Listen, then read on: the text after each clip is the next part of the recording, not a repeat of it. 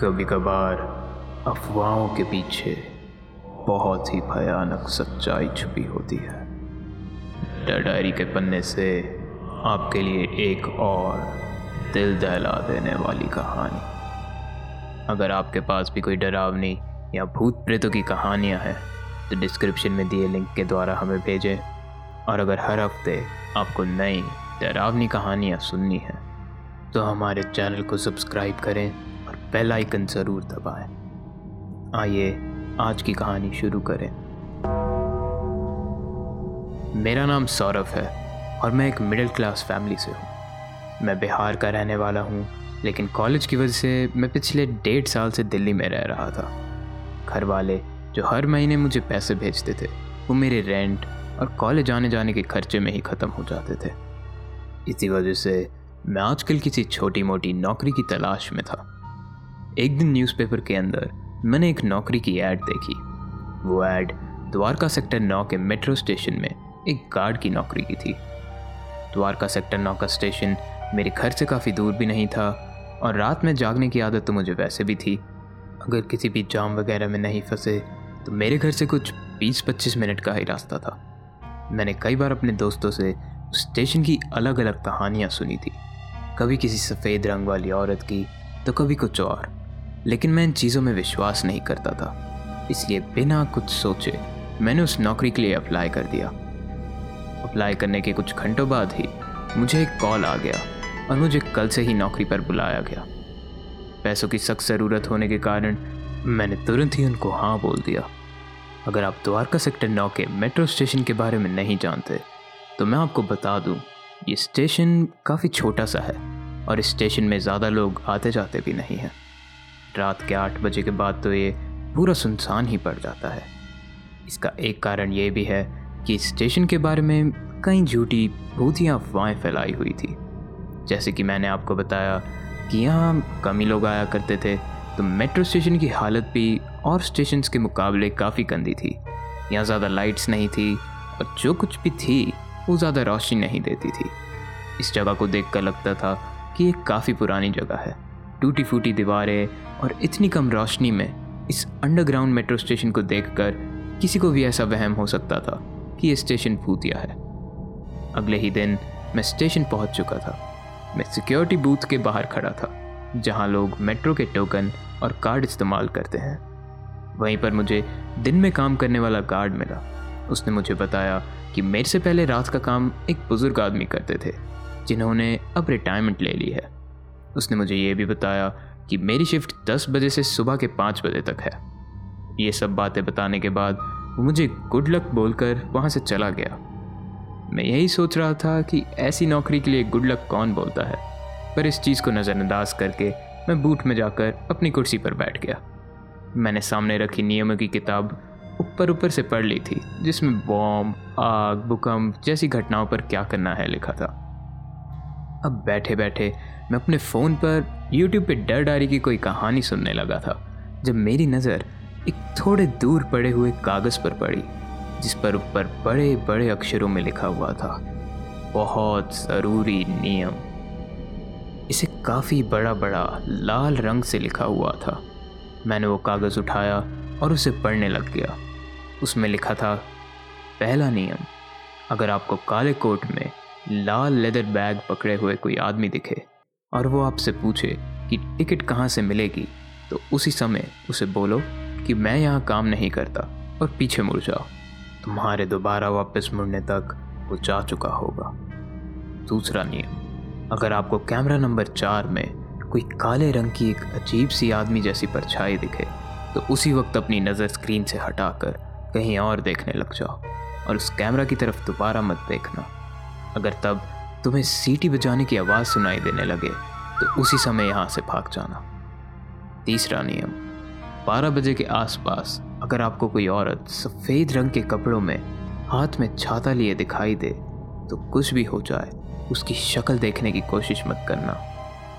चौथा नियम, अगर कैमराज में तुम्हें तुम ही घूरते हुए दिखाई दिए तो उसी वक्त उस कैमरा को किसी चीज़ से ढक देना। अगर तुम्हें अपनी खुद की ही आवाज़ बाहर बुलाए, मदद के लिए पुकारे तो उसको नज़रअंदाज करना और बस अपने ऑफ़िस में चुपचाप बैठे रहना और अपने ऑफ़िस का दरवाज़ा बंद रखना। अगर तुम्हारे ऑफ़िस का दरवाज़ा बाहर से हिलने लग जाए तो उसको ज़ोर से पकड़ लेना और उसको किसी भी हालत में खुलने मत देना। पांचवा नियम। पिछले नियम की ही तरह अगर तुम्हारे बूथ के बाहर तुम्हें तुम्हारा हमशक्ल, तुम्हें घूरता हुआ दिखे तो भाग के दरवाजे को अपनी पूरी ताकत लगा के बंद कर लेना। इस दरवाजे को किसी भी कीमत पर खुलने मत देना। छठा नियम, अगर तुम्हारे डेस्क पे रखी घड़ी काम करना बंद कर दे तो उसी समय डेस्क के नीचे छुप जाना। जब तक तुम्हें घड़ी की टिक टिक सुनाई ना दे, बाहर मत निकलना। सातवां नियम, तुम्हारी घड़ियाँ भी तुम्हें धोखा देने की कोशिश करेंगी, और कभी कभी पाँच बज गए हैं दिखाएगी। लेकिन जब तक तुम्हें सुबह की आवाज़ें और स्टेशन में लोग आते जाते ना दिखें, अपने बूथ से बाहर मत आना। आठवां नियम, रात के ठीक तीन बज के तीन मिनट पर स्टेशन पर एक मेट्रो आएगी, जिसकी हॉर्न की आवाज़ दूसरे मेट्रो से अलग होगी। ध्यान से देखना कि अगर कोई भी उस ट्रेन से बाहर निकले तो उसी वक्त ड्यूटी पर दी गई गोली से उसे मार देना। बेशक वो कोई भी हो अगर ट्रेन के वहाँ से चले जाने से पहले तुमने उसे नहीं मारा तो तब तक बहुत देर हो जाएगी। और आखिरी नियम, इस मेट्रो के अलावा रात की आखिरी मेट्रो ठीक 11 बजे निकल जाएगी। उसके बाद अगर तुम्हें कोई भी मेट्रो दिखे तो उसी समय अपने डेस्क के नीचे छुप जाना और सुबह होने तक अपने बूथ से बाहर मत निकलना। अब तुम ऑफ़िस में ही बैठे रहो और सुबह होने का इंतज़ार करो। अगर तुम किसी भी नियम को तोड़ते हो तो तुम्हारी जान की ज़िम्मेदारी फिर तुम्हारी ही होगी। अगर तुम किसी भी नियम को गलती से तोड़ देते हो तो इस स्टेशन पे सबसे सुरक्षित जगह फिर सिर्फ़ मेट्रो की पटरियाँ ही हैं। ये पढ़कर मैं हंसने लग गया था। मैं यही सोच रहा था कि इस स्टेशन की अजीब और डरावनी अफवाहों के कारण किसी ने मुझे डराने के लिए ये लिखा होगा। लेकिन उसी समय मेरे सिक्योरिटी बूथ की खिड़की पर मुझे किसी की खटखटाने की आवाज़ आई। जब मैं पीछे मुड़ा तो वहाँ पर काले रंग के कोट पहने, हाथ में एक लाल बैग पकड़े एक आदमी खड़ा हुआ था। ये देखते ही मेरे दिल की धड़कनें तेज हो गई और डर के मारे मेरे पूरे शरीर पे रोंगटे खड़े हो गए थे। और तभी उसने मुझसे पूछा, यहाँ पर टिकट कहाँ से मिलेगी? उसके बोलते ही मैं वहीं पर जम गया था। ना मेरे मुँह से आवाज़ निकल रही थी और ना ही मैं वहाँ से भाग पा रहा था। हड़बड़ाते हुए, बहुत मुश्किल से मैंने उसे नियम के हिसाब से जवाब दिया और बोला, मैं यहाँ काम नहीं करता। मेरे ये बोलते ही उसका पूरे शरीर का रंग बदल गया। उसकी आँखें बड़ी और काली होने लग गई। उसके शरीर का रंग सफ़ेद पड़ गया और मैं ये देखते ही एक सेकंड भी ना गवाते हुए नियम के हिसाब से पीछे मुड़ गया। कुछ एक दो मिनट बाद जब मैं वापस मुड़ा तो वो आदमी वहाँ नहीं था। मैंने उस वक्त सिर्फ़ पहले नियम का सामना किया था, और अभी आठ और नियम और बाकी थे।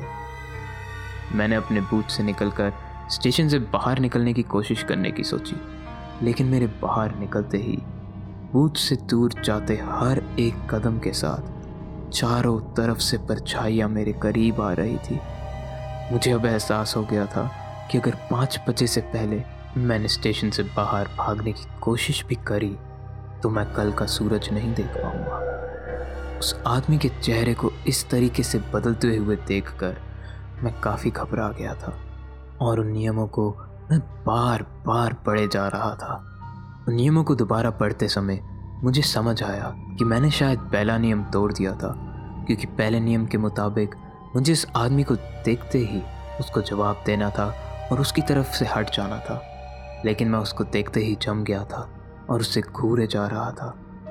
मैं अब अपने छोटे से बूथ में घबराते हुए अकेला बैठा हुआ था।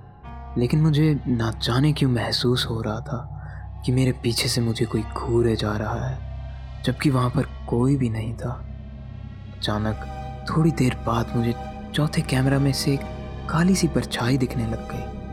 ये देखकर मुझे पहले तो समझ नहीं आया कि वो क्या है। लेकिन एक झलक और लेने पर मुझे वो भयानक सी चीज़ किसी राक्षस जैसी दिखाई दे रही थी।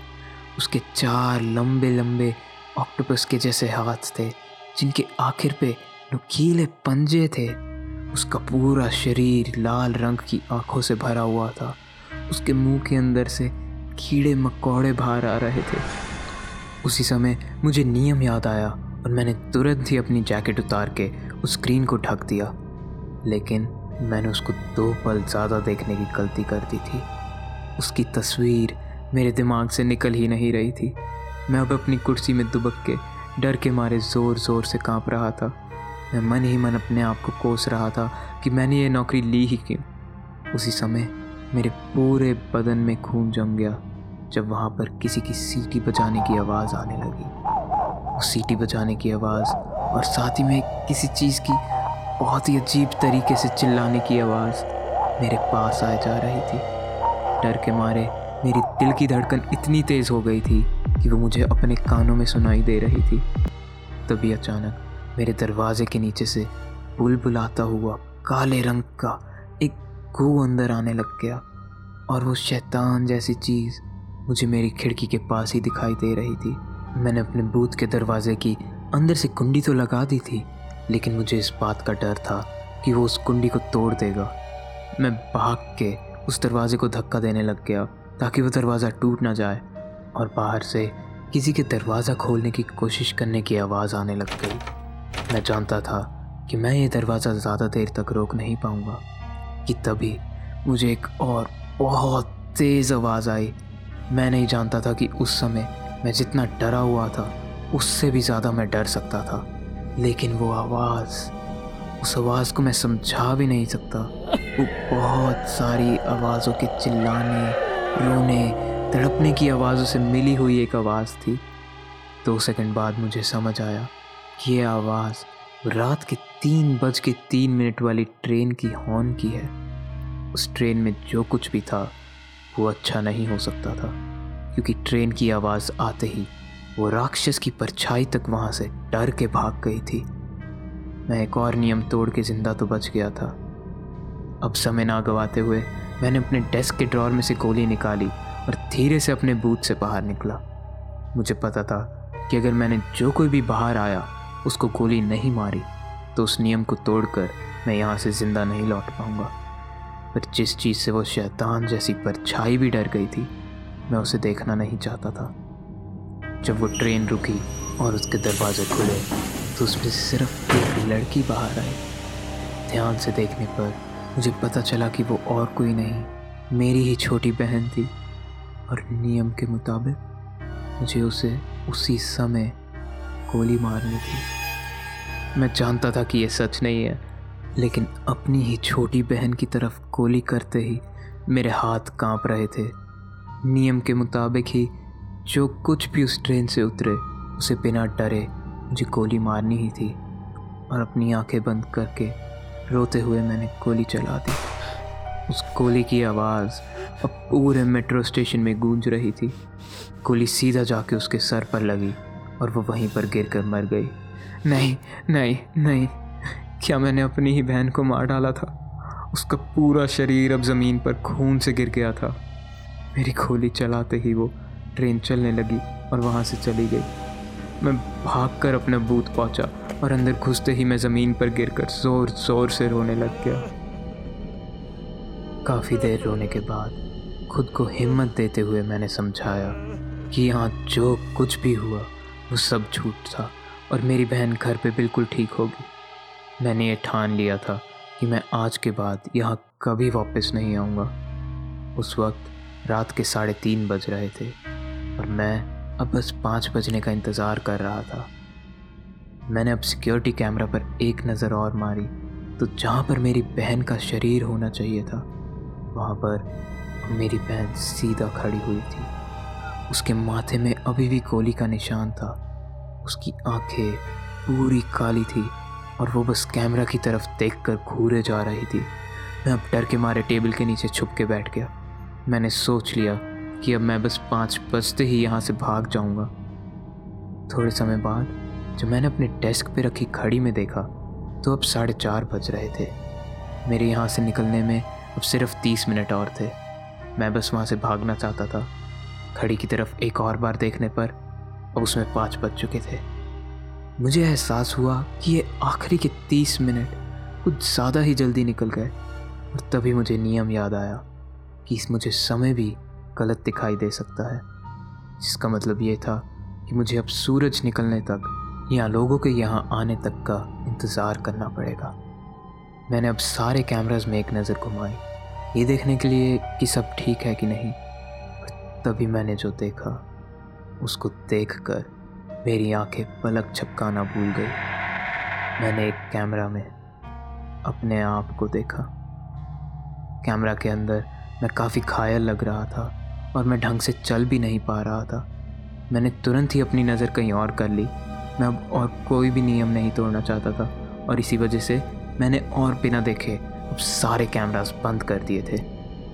लेकिन कुछ एक मिनट बाद मेरा हम शक्ल मुझे खिड़की पर दिखाई दिया और वो भी उस राक्षस की ही तरह दरवाजे की तरफ़ आ रहा था। मैं तुरंत दरवाजे की तरफ़ भागा और उसकी कुंडी लगा दी और पिछली बार की ही तरह उसको पकड़कर खड़ा हो गया। उसके हर बार धक्का मारने पर मुझे दरवाजे पर ज़ोर ज़ोर से झटका महसूस हो रहा था। मैं अब ज़्यादा देर दरवाज़ा पकड़ नहीं सकता था तो मैंने भाग के एक हाथ से टेबल पर रखी हुई गोली को उठा लिया और दरवाजे से हटकर उसकी तरफ़ गोली तान ली। इस बार उसके झटके मारते ही दरवाजे की कुंडी टूट गई और दरवाज़ा खुल गया और मेरा हमशक्ल अंदर की तरफ़ ज़मीन पर गिर गया। उसके गिरते ही मैंने उसको तीन बार सिर और गर्दन पे गोली मार दी। वो वहीं गिरा रहा और उसका खून मेरे पूरे कपड़ों पर लग गया था। मेरे बूथ का दरवाज़ा टूट चुका था। मैं अब अपने हम शक्ल के शरीर के ऊपर से कूद कर मेट्रो की पटरियों की तरफ़ भागने लग गया, क्योंकि वही आखिरी चीज़ थी जो मुझे याद थी। तभी मुझे अपने पीछे से मेरे हम शक्ल के उठने की और मेरे पीछे दौड़ने की आवाज़ आने लगी। मैंने पीछे मुड़ने की गलती कर दी, क्योंकि मैं भागते हुए एकदम से फिसल कर पटरियों पर गिर गया। मेरा सर पटरियों पर लगा और मैं वहीं पर बेहोश हो गया। जब मेरी आँख खुली तो मुझे नहीं पता था कि मैं कहाँ हूँ, क्या समय हो रहा है। आँख खुलने के बाद मैंने उठने की कोशिश करी, लेकिन मैं उठ नहीं पा रहा था। मेरे घुटनों की हड्डी टूट चुकी थी, मेरे हाथ पैर सब छिले हुए थे और मेरे सर से अभी भी हल्का हल्का खून बह रहा था। मेरा सर दर्द से फट रहा था, शरीर की सारी ताकत ख़त्म हो चुकी थी। मैंने जब अपनी घड़ी की तरफ़ देखा तो उसका शीशा भी टूट चुका था। बहुत मुश्किल से उठने के बाद भी मैं अब ऊपर नहीं चढ़ पा रहा था, और वहाँ मेरी मदद करने के लिए भी कोई नहीं था। मुझे यकीन हो गया था कि मेरी मौत यहीं पे होगी। तभी मुझे वहाँ एक औरत दिखाई दी। उसने सफ़ेद रंग के कपड़े पहने हुए थे। मैंने बिना सोचे समझे बस एक आखिरी बार चिल्ला कर बोला, मेरी मेरी मदद करो, प्लीज़। वो सफ़ेद कपड़ों वाली औरत धीरे धीरे मेरे करीब आई और वो मुझे देखकर घबराई हुई लग रही थी। उन्होंने मेरी मदद के लिए एंबुलेंस को बुलाया और मैं उनको धीमी आवाज़ में शुक्रिया बोलते हुए फिर से बेहोश हो गया। इस घटना को आज एक महीना हो चुका है। और लोग मुझे पागल ना समझे। इसलिए मैंने सबको यही बोला कि मैं सीढ़ियों से गिर गया था। आज पहली बार मैंने अपनी सच्चाई बताई है। मैं तो वहाँ से बच कर निकल गया, लेकिन मैं आप सबको एक ही चीज़ बोलूँगा। द्वारका सेक्टर नौ के स्टेशन पर रात में कभी मत जाना, वरना तुम्हारी जान की ज़िम्मेदारी फिर तुम्हारी ही होगी। उम्मीद है आपको डर डायरी की आज की ये कहानी पसंद आई होगी। अगर आपको ये कहानी अच्छी लगी तो हमें कमेंट्स में ज़रूर बताएँ और अपने किसी दोस्त को भी सुनाएँ। और इस वीडियो को लाइक, हमारे चैनल को सब्सक्राइब और बेल आइकन दबाना ना भूलें। अभी के लिए अलविदा, और आपसे जल्द ही दोबारा मुलाकात होगी।